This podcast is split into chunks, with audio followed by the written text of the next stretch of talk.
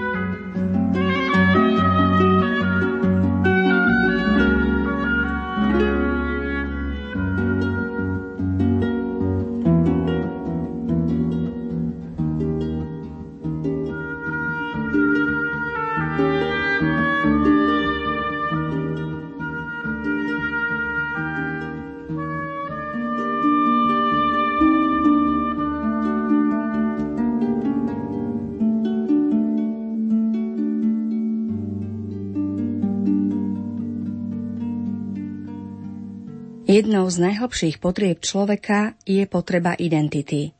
Potrebujem vedieť, kto som. Potrebujem existovať v očiach vlastných i v očiach druhých. Všetci pociťujeme deficit bytia. Je nesmierne hlboký.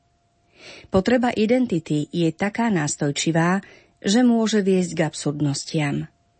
Uvedomujeme si to najmä dnes, keď muži, ženy a najmä mladí ľudia sú schopní vyrobiť si tú najnemožnejšiu fasádu jednoducho iba preto, aby jestvovali v očiach svojich a v očiach druhých podľa modelov, čo ponúka okolitá kultúra a podľa kritérií takej či onakej menlivej módy, s ktorými sa stotožňujú.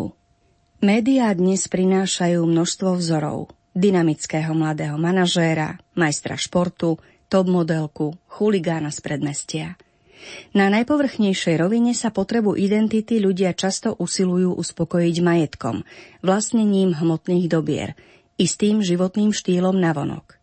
Stotožňujú sa so svojím bohatstvom, so svojím fyzickým vzhľadom, so svojou motorkou či jachtou. Tu dochádza k hroznému nedorozumeniu. Domnievajú sa, že potrebu byť zasítia faktom mať. Načasto vytvára ilúziu, no nie na dlho. Sklamania prídu veľmi rýchlo. Koľkí ľudia napríklad došli nakoniec k zisteniu, že bol o nich záujem iba pre ich peniaze, no nie o ich osobu. Istý čas boli v spoločnosti kráľmi, no potom sa ocitli v strašnej samote. Na trochu vyššej rovine sa ľudia potrebu byť usilujú uspokojiť nadobúdaním a uplatňovaním istých schopností, športových, umeleckých, intelektuálnych. Je to lepšie, no treba si tu uvedomiť veľké riziko zámeny medzi byť a robiť. Človek sa stotožňuje so súborom svojich talentov a schopností. Ale sme iba toto? A čo ak svoje schopnosti stratíme? Som najlepším futbalistom na svete a ocitnem sa na invalidnom vozíku. Poznám na spameť celú francúzsku literatúru a pri nehode stratím pamäť. Kto potom som?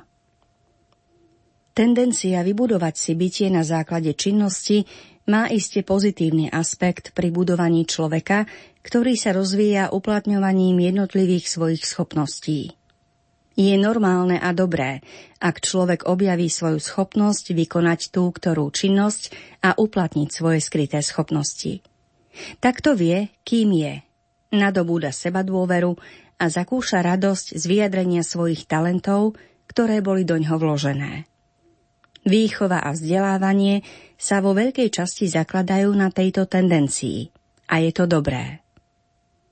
Človeka však nemožno stotožňovať s jeho schopnosťami. Je oveľa viac než oný. Nemožno niekoho posudzovať iba na základe jeho schopností. Každý človek má jedinečnú hodnotu a dôstojnosť, nezávisle od toho, čo vie.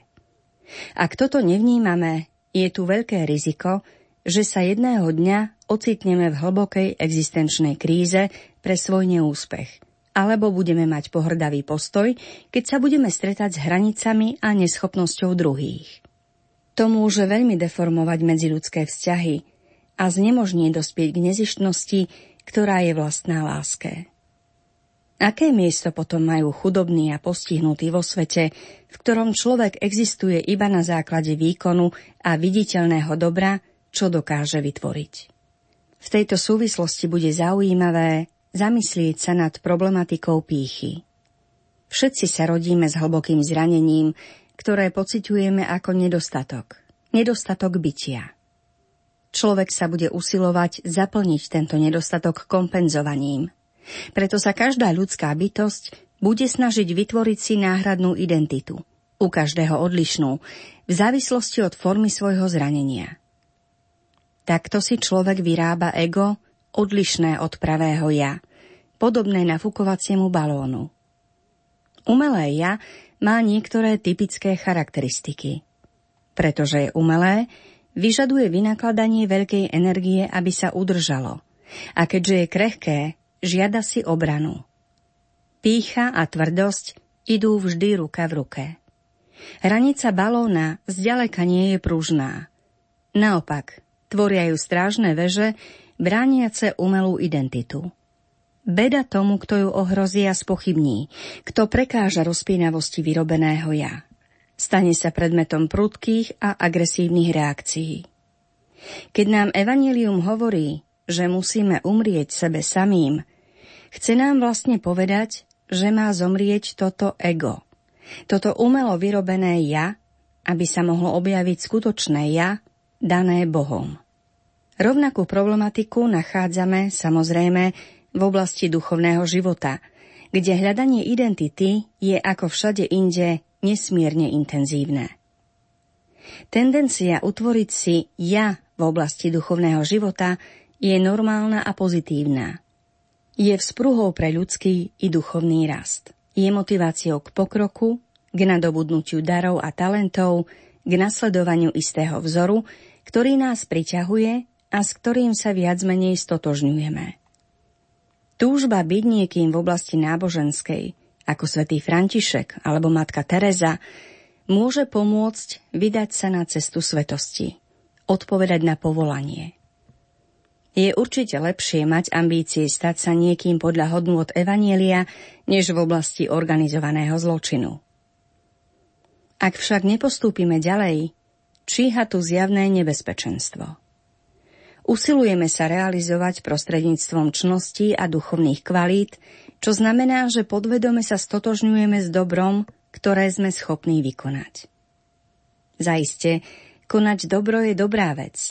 Modliť sa, postiť sa, oddane slúžiť blížnemu, evangelizovať, uplatňovať istú charizmu a tak ďalej.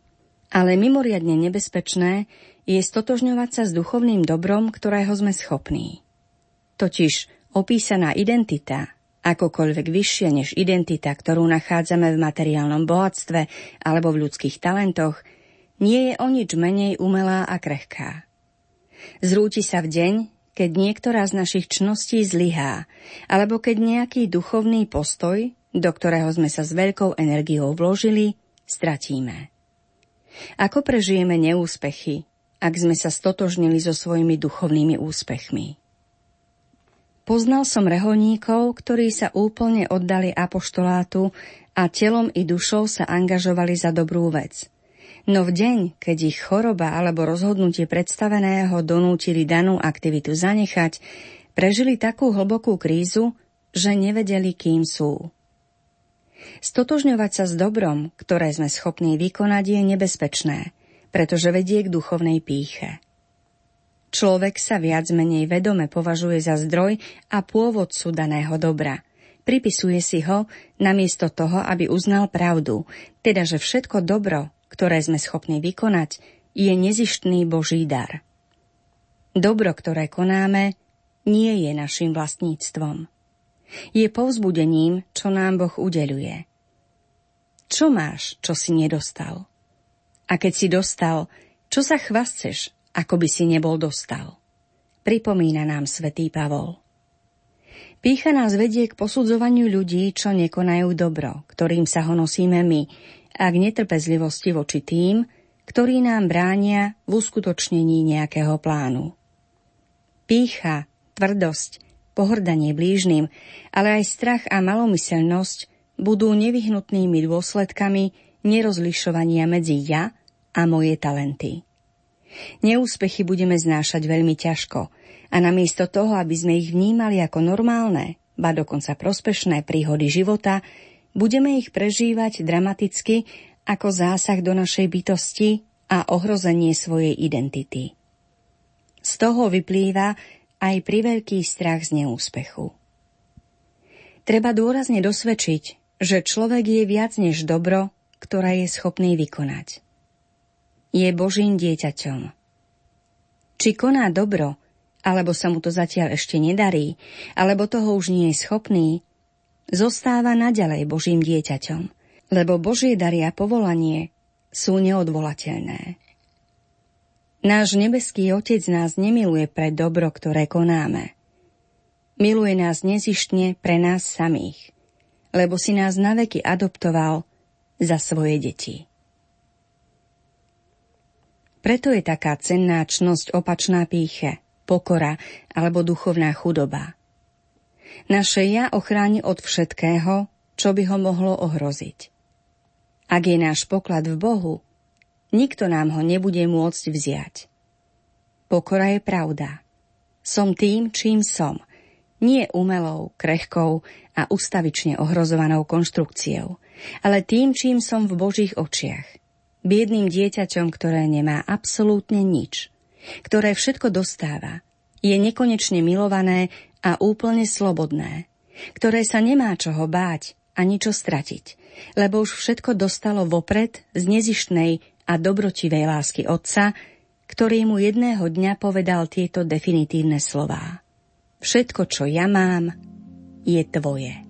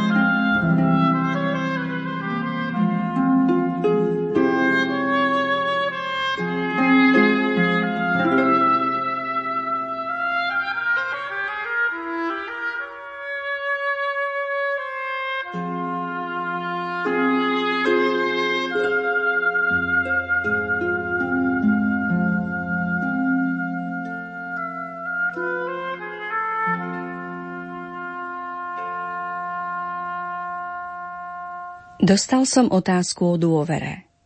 V trápení je ťažké udržať si dôveru v Boha. Ježiš na kríži vyslovil tieto slová. Bože môj, Bože môj, prečo si ma opustil? Je to prejav nedôvery? To nie je nedôvera. To nie je nedôvera, lebo tie slová, ktoré Ježiš vyslovil, sú vlastne začiatkom jedného žalmu. Žalmu 22. Tento žalm vyjadruje veľkú úzkosť, no končí sa úžasnými slovami nádeje. On nepohrdá ani neopovrhuje nešťastným chudákom, ani svoju tvár neodvracia od neho, lež vyslyší ho, keď volá k nemu. Pána budú spomínať a k nemu sa obrátia všetky zemské končiny. Jemu sa budú kláňať všetky rodiny národov.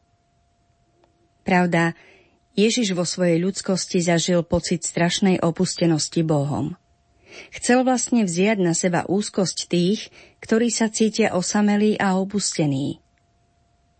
Ktorí sa cítia osamelí a opustení.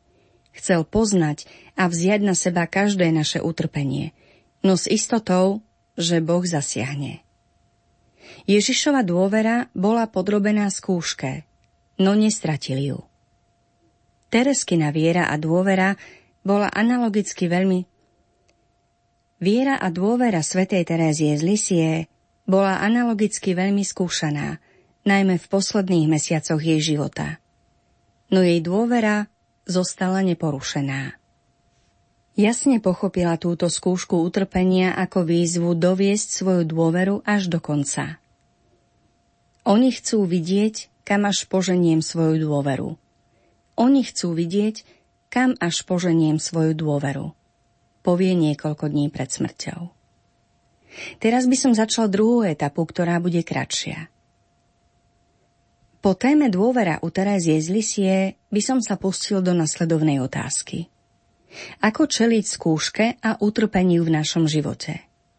Pri tom, čo bude nasledovať, sa už nebudeme výslovne odvolávať na Teresku, no myslím, že zostaneme verní jej duchu. Na vyššie položenú otázku samozrejme nemám magické riešenie, ale chcel by som ponúknuť niekoľko veľmi jednoduchých úvah, ktoré môžu pomôcť a poskytnúť východiská. V prvom rade by som chcel povedať, Nebojme sa. Nebojme sa života, ťažkostí, utrpenia. Zaiste nie je ľahké čeliť týmto skutočnostiam. Často nás veľmi zúbožujú a odzbrojujú. No tvoria súčasť života. Treba ich prijať. Treba nahrávať dôvere, treba nahrávať dôvere, ak to tak môžem povedať. Všetko je milosť, povedala Tereska na sklonku svojho života. Všetko môže napomáhať nášmu dobru. Všetko sa môže nakoniec javiť pozitívne. Svetej Juliane, stredovekej anglickej mystičke, Ježiš povedal Sama uvidíš, každá vec, nech je akákoľvek, sa skončí dobre. Všetko môžem obrátiť na dobré. V živote sa môžeme stretnúť s rôznymi druhmi skúšok. S nezamestnanosťou, zdravotnými problémami, manželskou krízou, smútkom, neúspechmi. Môžeme zažiť aj depresiu, duchovnú noc, krízy vo vzťahu s Bohom, vo svojom povolaní. Skúšky sú rozmanité. Našťastie neprežívame ich všetky naraz. Je jasné, že k týmto rôznym druhom skúšok sa má pristupovať rôznym spôsobom. Depresia a smútok sa neprežívajú rovnako. Je potrebné každému pomôcť špecifickým spôsobom, vzhľadom na povahu a osobitosti jeho utrpenia. Všetky skúšky majú niečo spoločné a to chcem ukázať, lebo sa môžeme poučiť. Prvou úvahou, ktorú by som predstavil, je, že každá skúška, nech je jej príčina a povaha akákoľvek, je skúškou viery či skúškou nádeje – alebo skúškou lásky. Spravidla tri aspekty naraz, s osobitným dôrazom na jeden či druhý. Každá skúška je skúškou viery. Ak som veriaci a prechádzam ťažkým obdobím, nevyhnutne si viac menej jasne kladiem otázku, čo robí Boh v tomto všetkom? Je prítomný v tom, čo prežívam? Či v chorobe, nezamestnanosti alebo niečom inom, na tom nezáleží. Naša dôvera k Bohu je podrobená skúške. Je spochybnená a na túto otázku dávame vždy, či už vedome alebo nie, nejakú odpoveď. Môžeme pochybovať o Božej láske. Môžeme obviniť Boha, že nás opustil. Môžeme sa proti nemu vzbúriť. To sú veci, ktoré sa často stávajú. Je však možné, a je to krásne a konštruktívne, Vnímať toto obdobie skúšky ako výzvu. Výzvu na rozhodnejšiu, vedomejšiu, zrelšiu vieru. Konkrétna otázka, ktorú dostávame, čo robí Boh? Bude verný? Môže vyťažiť nejaké dobro z toho, čo sa deje? Nie je nič iné než otázka viery. Sme teda pozvaní, aby sme odpovedali rozhodnutím viery. Verím. Naďalej dôverujem Bohu. Hoci nevidím, hoci nič necítim, ak sa všetko javí opačne, rozhodujem sa veriť. Veriť, že Boh bude verný, že ma nenechá padnúť a z toho, čo sa mi prihodí, vyťaží dobro. Skúška je bolestná, tajomná, má veľa pohoršujúcich a nevysvetliteľných stránok. no môže sa chápať aj ako výzva na skutok viery. Skutok, ktorý má veľkú hodnotu. Viera je o mnoho vzácnejšia než zlato, hovorí písmo, zlato, ktoré sa čistí ohňom. Každá skúška je tiež skúškou nádeje. Táto myšlienka je blízka tomu, čo som práve povedal o viere. Táto myšlienka je blízka tomu, čo som práve povedal o viere, no môžeme doplniť niekoľko dôležitých nuáns. Keď prechádzam ťažkým obdobím, schádza mi na um nasledovná otázka. O čo sa opieraš v tomto bolestnom prechode? S čím počítaš? V čo? V koho vkladáš svoju nádej? Ako chceš z toho výjsť? Odpoveď, ktorá sa od nás žiada, je táto. Počítam s pánom. Čakám od neho pomoc. To neznamená, že nepoužijem všetky ľudské prostriedky, ktoré sú mi dostupné, no hlbšie sa odovzdávam do rúk Boha. Dúfam v Neho. Otázku spojenú so skúškou nádeje môžeme položiť aj iným, nasledovným spôsobom. Do čoho si vložil svoje istoty? Keď prechádzame obdobím skúšky, sme oslabení. Sme ochudobnení. Strácame niektoré istoty napríklad dobrú fyzickú kondíciu. Alebo osoba, ktorá bola mojou oporou, sa vytratila alebo ma zradila. Medzi tým, s čím som počítal, mojimi ľudskými, ekonomickými zdrojmi, mojimi oporami, mojimi priateľstvami, mojou formáciou, mojimi kompetenciami, mojimi diplomami, všetkým tým, s čím som zvyčajne počítal, mi niečo chýba. V skúške je často bolestný tento pocit krehkosti. Už nevieme dobre, o čo sa oprieť, ku ktorému svetému sa utiekať.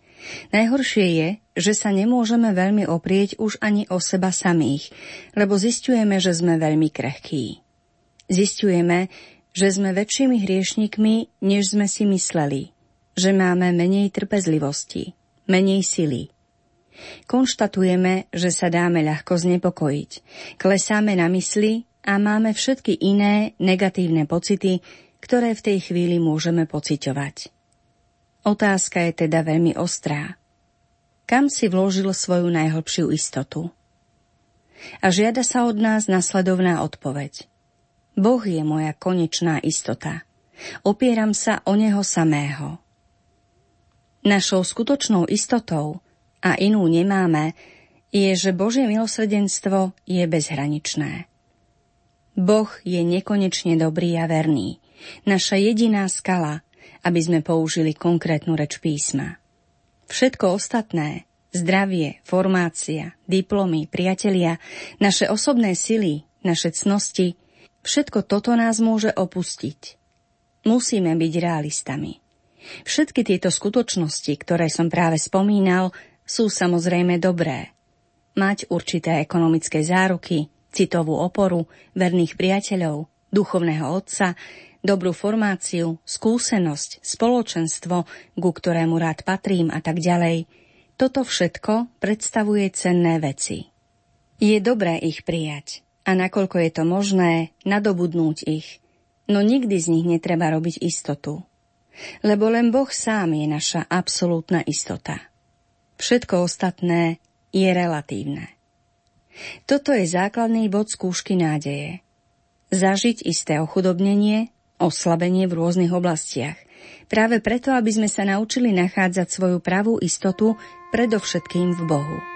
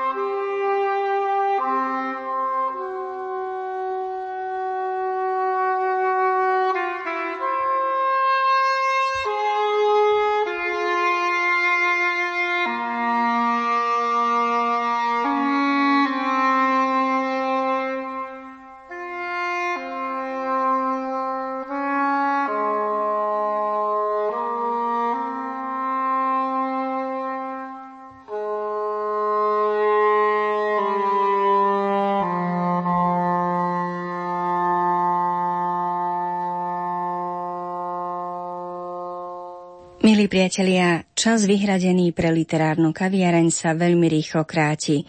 Na záver už iba pripomínam, že sme si čítali z kníh francúzského autora Žaka Filipa. Prvá ukážka bola z publikácie Vnútorná sloboda a druhá z knihy Cesta dôvery a lásky.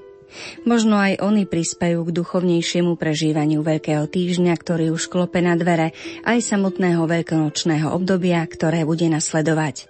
Napísal ich samozrejme viac a myslím, že môžem slúbiť, že o tomto autorovi budete ešte vo vysielaní Rádia Lumen počuť. Za pozornosť vám ďakuje vysielací tým v zostave Diana Rauchová, Matúš Brila a Danka Jacečková.